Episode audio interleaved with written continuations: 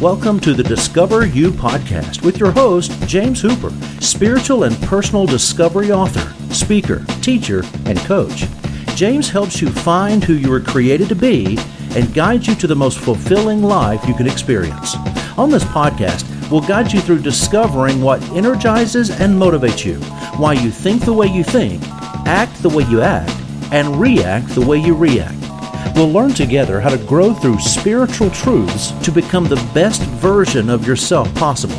If you haven't yet, please subscribe so you won't miss an episode. Also, you can go to your favorite podcast platform and leave a review and rating. This will help others find us so they can begin their own growth journey. Well, this week we are on our seventh and final in the list of motivational gifts, and we're going to be talking about the gift of mercy. And so, uh, as I have with all the other gifts, I'm going to go back to the, the original etymology of the word, and it and it comes from a Greek word that's pronounced eleon, eleon, and it's spelled L E L E W N E L E W N. Uh, the pronunciation is E L E O N, so that's how you get it. However, this word is actually a derivative from another word. It's eleos, which means have compassion on. So, the definition that we're going to use uh, in this study is the extraordinary ability to feel and to act upon genuine empathy for others who suffer distressing physical, mental, emotional, and social pain. Now, see, there's an, another expert adds to the understanding by defining the gift of mercy as the ability to feel genuine empathy and compassion for individuals who suffer distressing physical, mental, or emotional problems, and to translate that compassion into cheerfully done deeds. And so the person with the gift of mercy not only can sympathize or have compassion, which a lot of us can have compassion on people, but the person with the gift of mercy is going to be the, the patient person. They're going to be the person that's willing to listen. They're going to be the person that is, is spending time with someone and then they will turn in turn take that and turn that compassion into deeds done for people to help them through these difficulties. They might not have the answer to solve the issue. You know if it's a health issue they can't really fix them. But there's things they might do to help cheer them up. There's things that they could do to to bring some relief to the situation. So uh, mercy is a is a compassionate gift. It's one that that people lean on a lot. And again, my father's number one gifting was mercy. Mine is number seven on my list. And both times I took the assessment, it came in at number seven. So that's pretty much set in stone. However, I still have to learn to operate in the gift of mercy because I have it in me. It's there, I just have to tap into it. I have to access it, and I have to intentionally try to do it. People that it's the strong in their top two or three, this is just going to naturally happen to them. They're going to be people that naturally are compassionate with people. Um, I tend to not be as patient with people. Now, I, I do have compassion, and as a minister, I do spend time in counseling. But where I differ from the mercy person, once I have a counseling session with someone, and then I've come up with solutions. You know, they're having uh, financial needs, or they're having emotional needs, or they're having marital need problems, or whatever the problem is. I've come up with a concrete solution, concrete answer, and here, this is what you do for this. Now go and fix it and that's it. I, am not patient enough for them to come back and go back through it again because in my mind, I've given them the answer, I'm done. So move on. I had compassion on them the first time around. I can, I can sometimes, you know, have some compassion on a second time, but if it persists, then I'm I'm not the person to come to. So the person with the gift of mercy is one that they're the first to listen and to sympathize with somebody that's suffering. Now, they feel that sympathizing with others is actually a valuable use of their time. Uh, some of us not so much, and so they they don't think about the time they're spending with someone as wasted time because they know that they're listening to someone, that the person's being able to uh, verbalize what they're going through to kind of, you know, as they say, get it off of their chest, that sort of thing. So they don't have a problem spending time with those people uh, that are having with the people that have them. Now, this gift is concerned with the condition of the person who is suffering or in trouble too. They they want to make sure that the person themselves are are doing well and that they can can you know answer some solutions. So if they're going through an emotional need, if they're going through let's say like a financial need or a financial difficulty or a marriage difficulty, they want to make sure that the person themselves that they're talking to is actually you know doing well and and is handling things uh, in a, a, correct manner. Often the people with this gift have a strong desire to relieve the pain of others you know, if I could, whatever, whatever I can do to help relieve you of that pain, they're willing to do it. This is why the people with the gift of mercy are usually effective in roles that require compassion, uh, such as physical therapists, uh, social workers, or counselors. So, uh, the gift of mercy is also effective in human resources departments where employees' concerns are addressed. I've, I mentioned that as far as like the encourager that the human resources department, it'd be good to have someone with the gift of the encourager, but you also, you know, if they can have the encourager uh, or encouraging and mercy, then they're going to be a really good asset to your your organization because they're going to be able to have compassion on people because their their role in the chain here and the things is for employees to be able to come to them and let them know what's going on with them personally, human resources. And so whether they're having personal issues or they're having so they they know what's going on so they can answer questions. If a supervisor you know they don't the employee doesn't feel comfortable letting the supervisor know it may be a problem with the supervisor. So the human resources person can't be short tempered can't be you know impatient. They've got to be ones that can listen and that can uh, spend time with them and then also encourage them if they have that encourager. So it's also good to have that.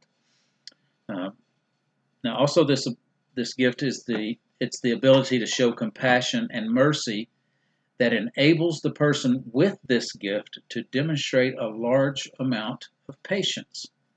Again, they people with the gift of mercy are very very patient. My dad, he was just he was just patient with people.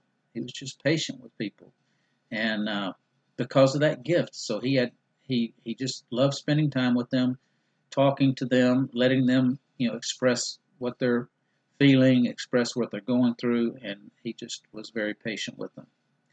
And they're they're le- less likely to become frustrated when people repeatedly come to them, and with problems unlike those gifted in other areas. Me, I'm raising my hand right here. Um, I've as I've gotten older, I've gained more patience. I've learned to be more compassionate because I've been through some things However, uh, when people keep coming back with the same difficulties, and I've given them what I say is the way to fix it because I'm a fixer, I'm I'm a planner, I'm an organizer, I'm a structure guy. You know, you remember that from leading, and from perspective guy, you know, a perception guy. I can, you know, I see what needs, to, I see what's wrong, I see the patterns and all this kind of stuff. So here, here's what you can do. Here's, you know, go conquer it. And, you know, after about the second time of them coming back, uh, you know, they start coming back a third time, and I'm losing patience really quickly. But see, people with the gift of mercy aren't that way. They will, they'll just be patient and they'll go through it until the person actually gets through the issue.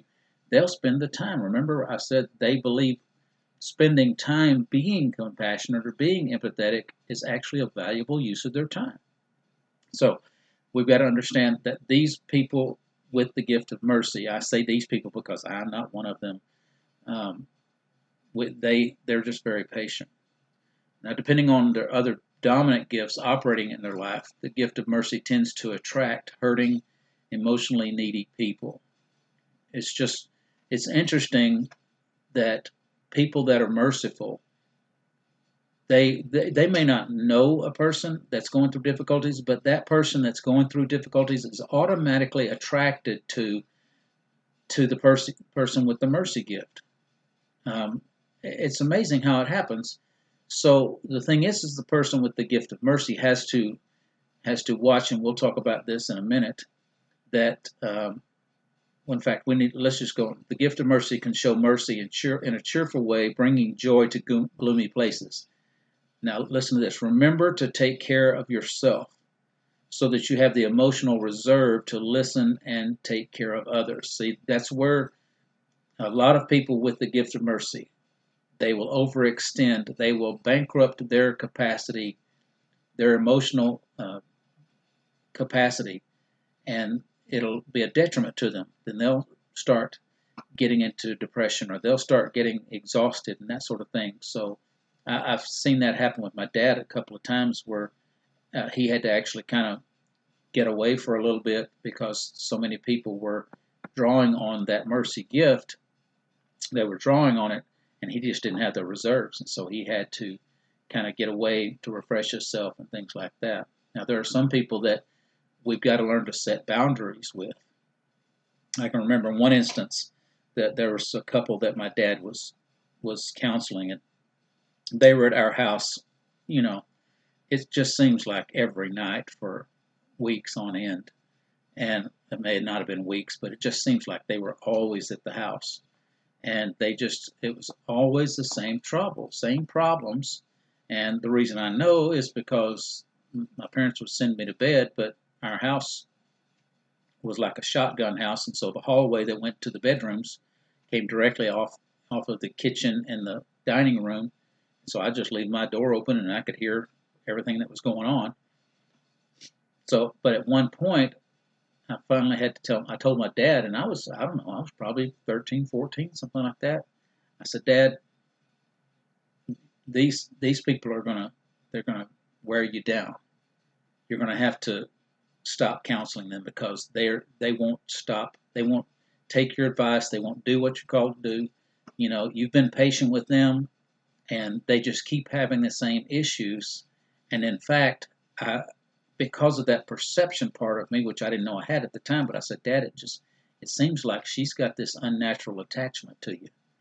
And uh, he said, you know, I, I know I know what you're talking about. I, I think I've noticed that too. And Mom brought it up, and so he had to just stop counseling them because I, I feel like that she would have kept coming and at some point created some sort of difficulty for my dad that could have uh, created a rift between my mom and my dad because of the fact that she, my dad was so patient, so kind. She had, you know, gotten this attachment to him. And, you know, I stopped short of saying falling in love with him. But, you know, when someone's compassionate towards you and somebody continues to listen to you and keeps, you know, let, letting you bend their ear and that sort of thing, you start have, you know, an attach. You start being attached to them, and so he had to actually set the boundaries and and then stop. They just couldn't come back anymore. And it, you know, unfortunately, that happened, and we don't know what happened to them because they they left in a huff. But I mean, he counseled them for weeks. You know, at least two weeks, I know, but I think it was longer than that. And it was, you know, if it wasn't every night, it was every other night or something like that. And it was like they were just invading our family time. And so it was just consuming everything of my mom and dad. So you've got to set boundaries. You've got to set that boundary so that you you don't create a hardship for yourself. Now, having compassion is one thing, and having empathy is one thing. But when you start taking on the care of that person, when you start start letting that thing, you know, manifest itself in you, you've got a problem. You're not the solution anymore. You're just part of the problem. And so it's just like the two of you begin to, you know, misery loves company and that sort of thing. So you've got got to, you know, kind of recharge your your reserves and that sort of thing. So people with the gift of mercy do it with an attitude of cheerfulness. It gives them great joy to be empathetic and compassionate. It gives them a sense of worth. You know that that's where they get their worth. Um, so I don't, I don't know if we'll talk about this in a minute, but the person with the gift of mercy, they get fulfilled by just being uh, empathetic and, and compassionate. They get their fulfillment just by being there for someone, not seeing someone actually resolve the issue, but just being there for them. And so it gives them a sense of worth. So if we were to compare the mercy gift to a part of the body, they would be the heart of the body, the heart of the group.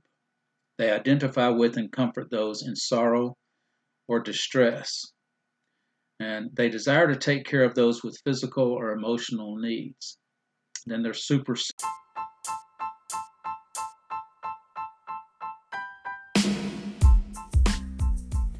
Hey guys, I just wanted to break away for a quick moment to remind you there are two different ways that you can actually help sponsor this podcast. Number one, you can go to the website for the book, the Discover You book, and the website is discoveryou-book.com. Discoveryou-book.com. There's a link that will send you to Amazon, and for $9.99 you can have your very own copy. Secondly, in the description of this podcast, there is a link that you can click where you can go and set up a monthly monetary donation. Any amount would be great, any amount would help us. So please consider sponsoring and help joining those that are already supporting us. I appreciate you guys for listening, and now back to the episode. Sensitive to those around them, sensing needs not outwardly expressed. Going to spend a little more time on that one. Let me repeat it. They are super sensitive to those around them, sensing needs not outwardly expressed. Someone with the gift of mercy can almost see into your soul, kind of see that you have a problem, that you have an issue, that you're in pain. You may cover it up, and, and a lot of us may not notice it. It may not be, you know, we may think there's nothing wrong with them, but the person with the gift of mercy can see right through the charade, can see right through a mask, can see you may be putting on a good front, but the person with the gift of mercy is going to come to you saying, Everything okay with you? Yeah, yeah, I'm fine. Are you sure? You know, you can you can always talk to me and that sort of thing. And so it's things that aren't expressed, things that are covered up, they'll notice it before anyone else will. Their motivation uh, is they're focused on the emotional needs of others.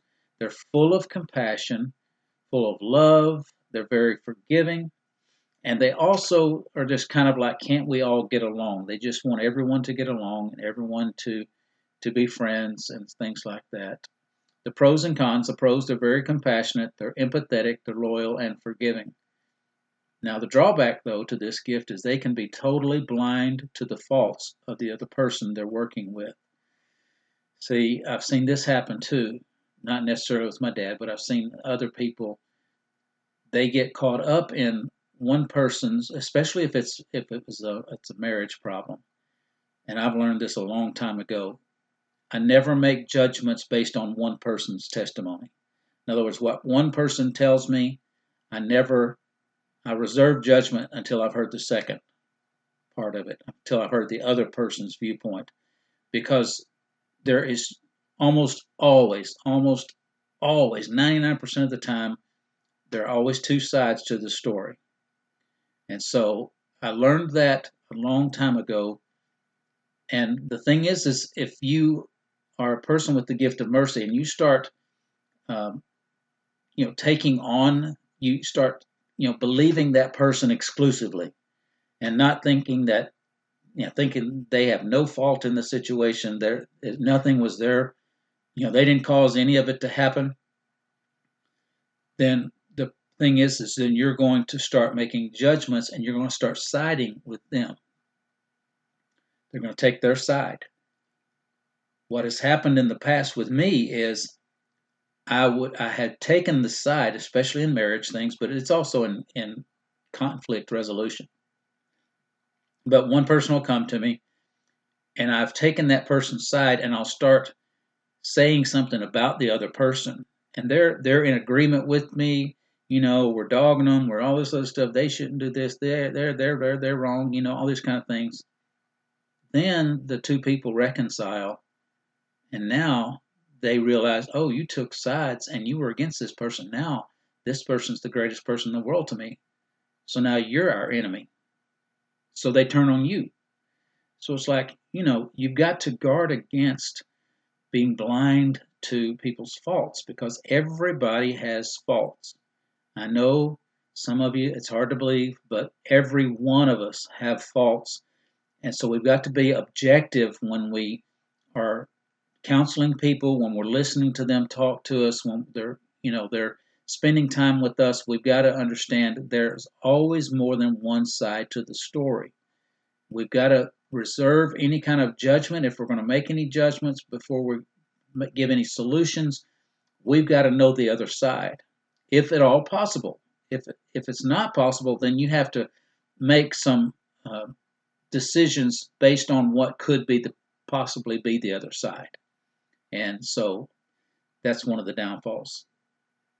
Uh, they, if you hurt somebody's feelings, they get offended. This is one of the the down the shortcomings. If you hurt somebody's feelings, they're going to be offended at you because they they're so compassionate they don't want anybody's feelings hurt.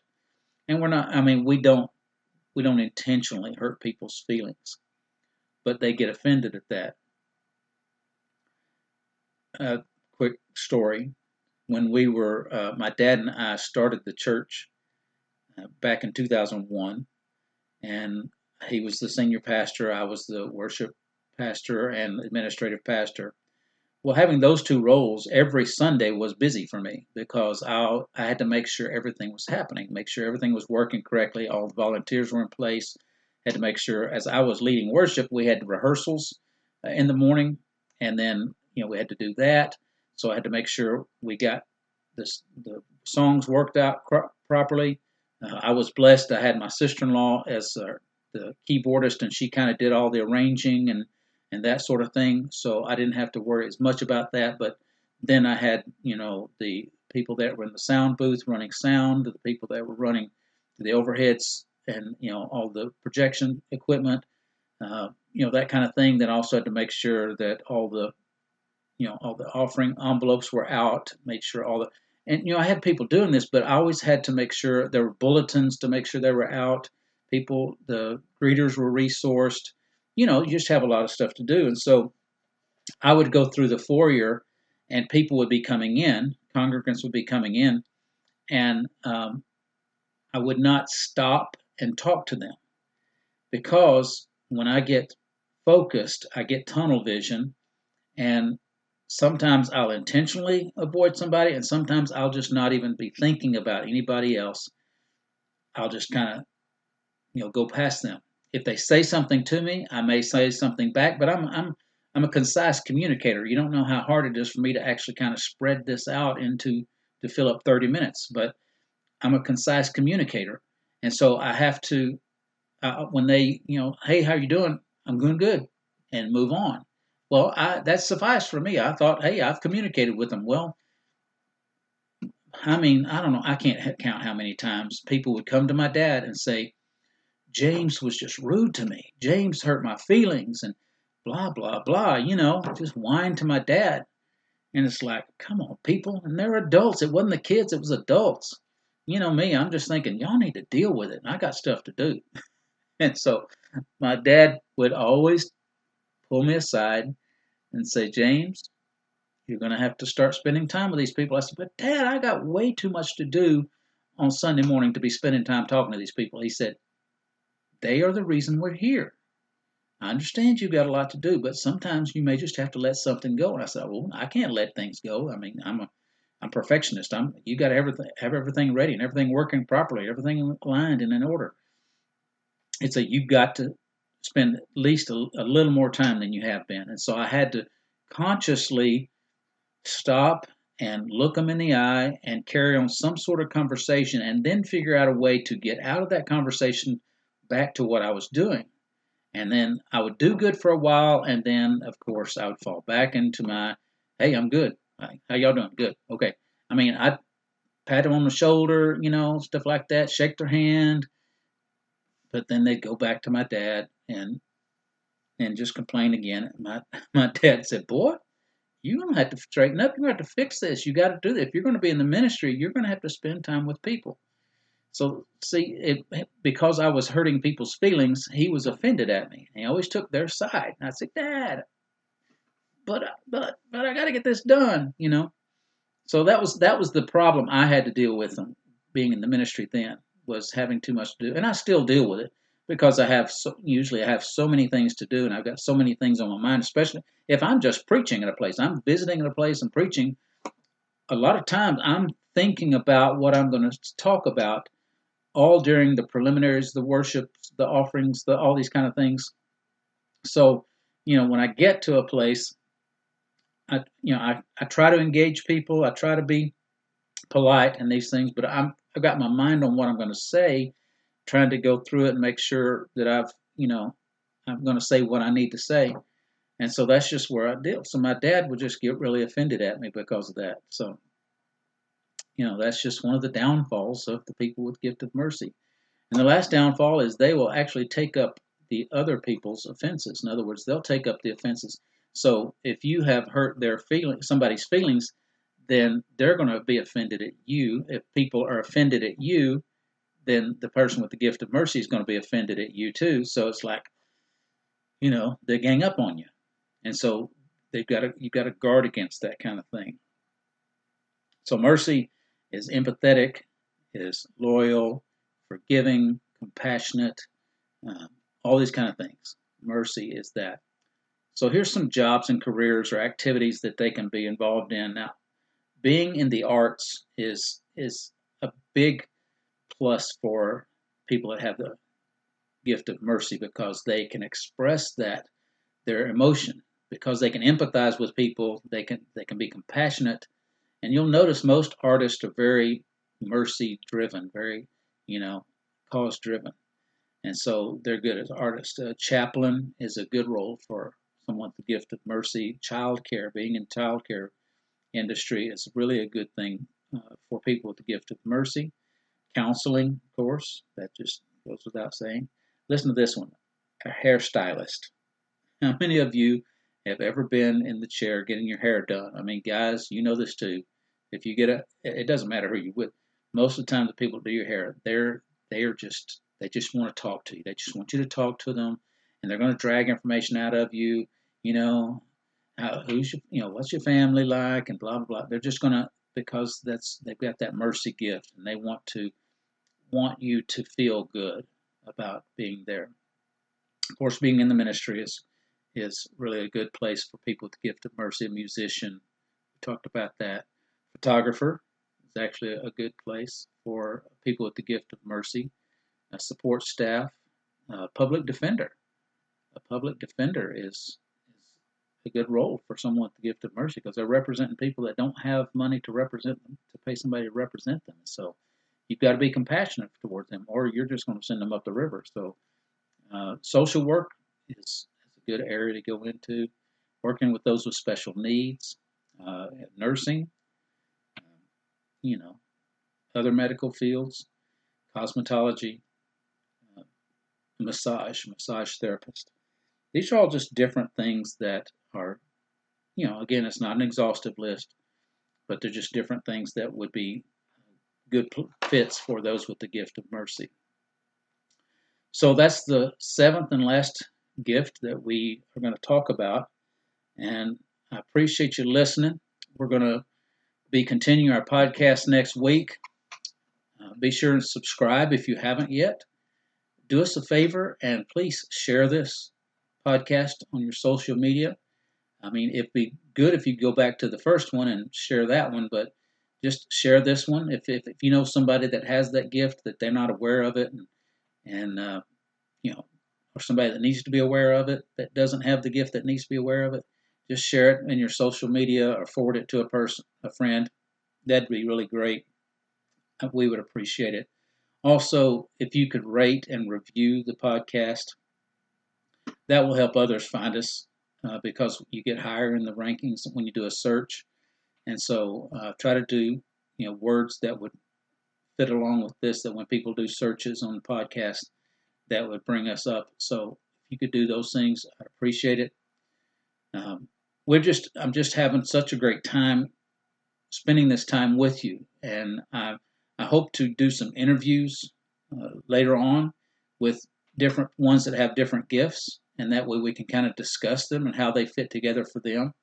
and uh, then I'll probably share some of my sermons or things like that. I'm just going to, there'll be a variety of things on this podcast, but I wanted to, because the podcast is based on self discovery and, you know, your identity. I feel like identity is the number one issue with people these days. They don't know who they are because we, we're so inundated with with visuals, with images, with with you know with personalities that a lot of us don't know who we are. And so until we can get a, a starting point, a reference point on who we are, discover our gifts, discover, you know, like I told you, since I've discovered my gifts and what I'm called to do, I make all of my life decisions based on that. Sharon and I make our decisions based on our gifts because we're going to facilitate our gifts I can do a lot of things, but I won't be as fulfilled as what I'm doing now. And so we can do that. And so this is a good place to start. We need a good foundation, but we're going to go from here. There are going to be other things that, that we'll be talking about.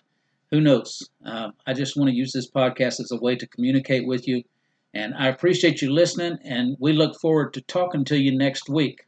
Thank you for listening to the Discover You podcast with your host, James Hooper. This podcast exists to help you grow both spiritually and personally. If you enjoyed it and think others could benefit from the content provided, please go to your favorite podcast platform and leave a review and rating. This will help others find us more easily. Also, if you haven't already, subscribe so you don't miss an episode. Thank you for joining us for the Discover You podcast.